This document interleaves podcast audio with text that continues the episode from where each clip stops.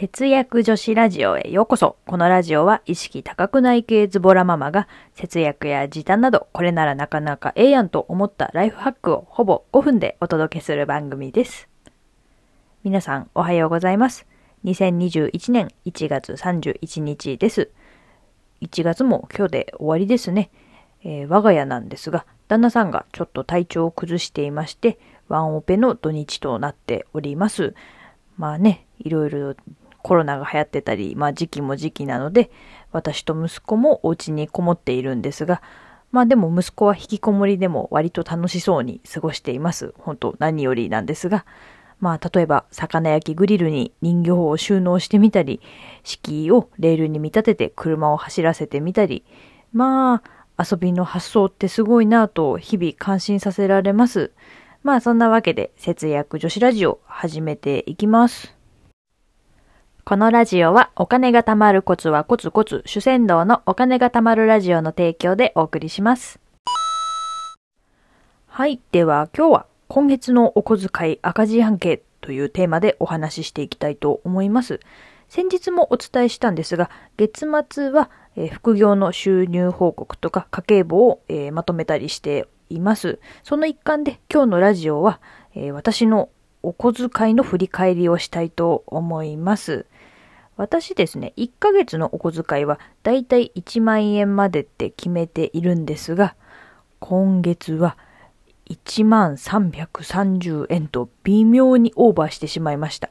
普段は5000円ぐらいの出費なのに今月は何なんだろうということで、ちょっと振り返っていきます。えー内訳としてはまず、サブスクですね。えーサブスクが約2000円ぐらい使っています。えー YouTube プレミアムが1180円、Kindle Unlimited が980円の合計2000円ぐらいですね。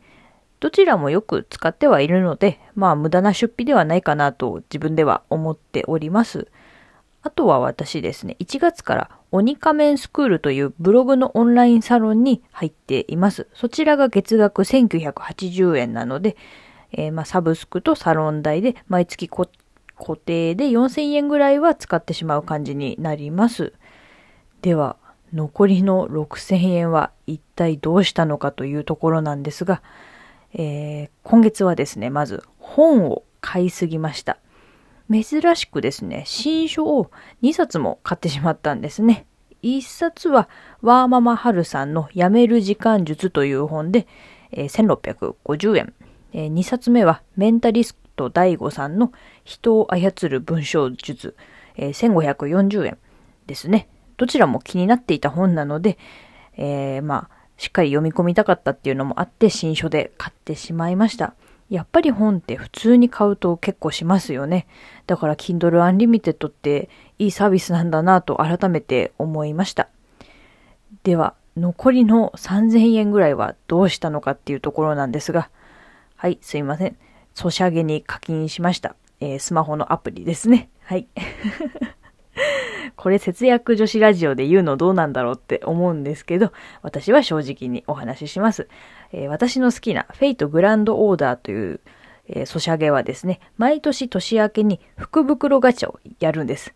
それを夫婦で一緒に引いて、えー結果を見せ合うっていうのが毎年の楽しみなので、今年もやっちまいました。マジで節約女子かっこ笑いですね。はい。もう節約女子かっこ笑いラジオに名前変えた方がいいかな。まあまあそんなわけでして、えーまあ、今回はですね、私の今月のプライベートな出費を振り返らせていただきました。全く役に立たない内容かもですが、ちょっとでも参考になったら嬉しいです。はい。では今日はですね、今月のお小遣い赤字案件というテーマでお話しさせていただきました。えー真面目な話になるんですが、こうして出費を丁寧に振り返ると、自分がどこに今集中して投資をしているかっていうのがよくわかりますね。自分の場合、今、インプットとかアウトプットに役立つものが大半でしたね。えー皆さんは今月の出費はどうでしたでしょうか？新しい発見があるかもしれないので、ぜひ一度振り返ってみてはいかがでしょうか。というわけで、このラジオでは節約や時短に関するちょっと役立つ話から、わりかしどうでもいい話まで気ままにお伝えしています。ブログでは副業収入や我が家の貯金がいくらあるかなどリアルな数字をお伝えしていますのでよかったら見てみてください。